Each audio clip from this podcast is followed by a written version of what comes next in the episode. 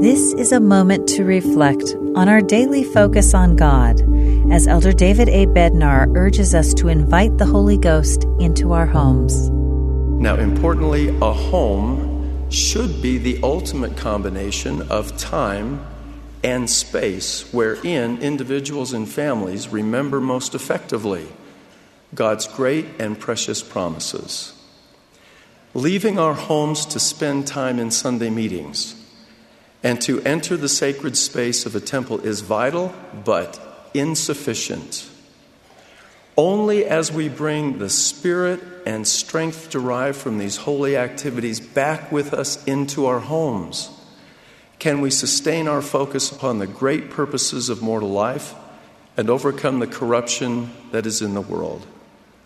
Our Sabbath and temple experiences should be spiritual catalysts that imbue individuals and families and our homes with continual reminders of important lessons learned, with the presence and power of the Holy Ghost, with ongoing and deepening conversion to the Lord Jesus Christ, and with a perfect brightness of hope in God's eternal promises.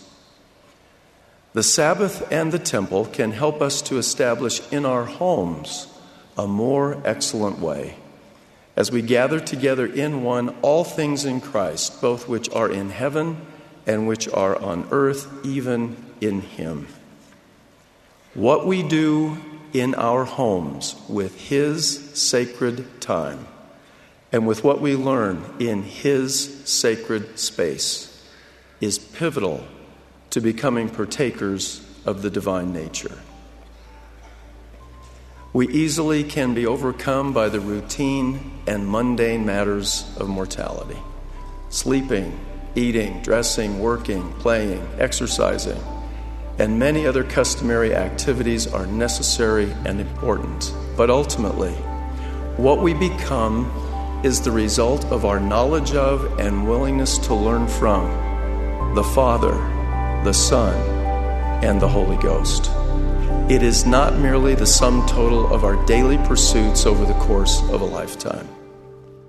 That was an excerpt from Elder David A. Bednar's talk, Exceeding Great and Precious Promises. This is a moment to reflect.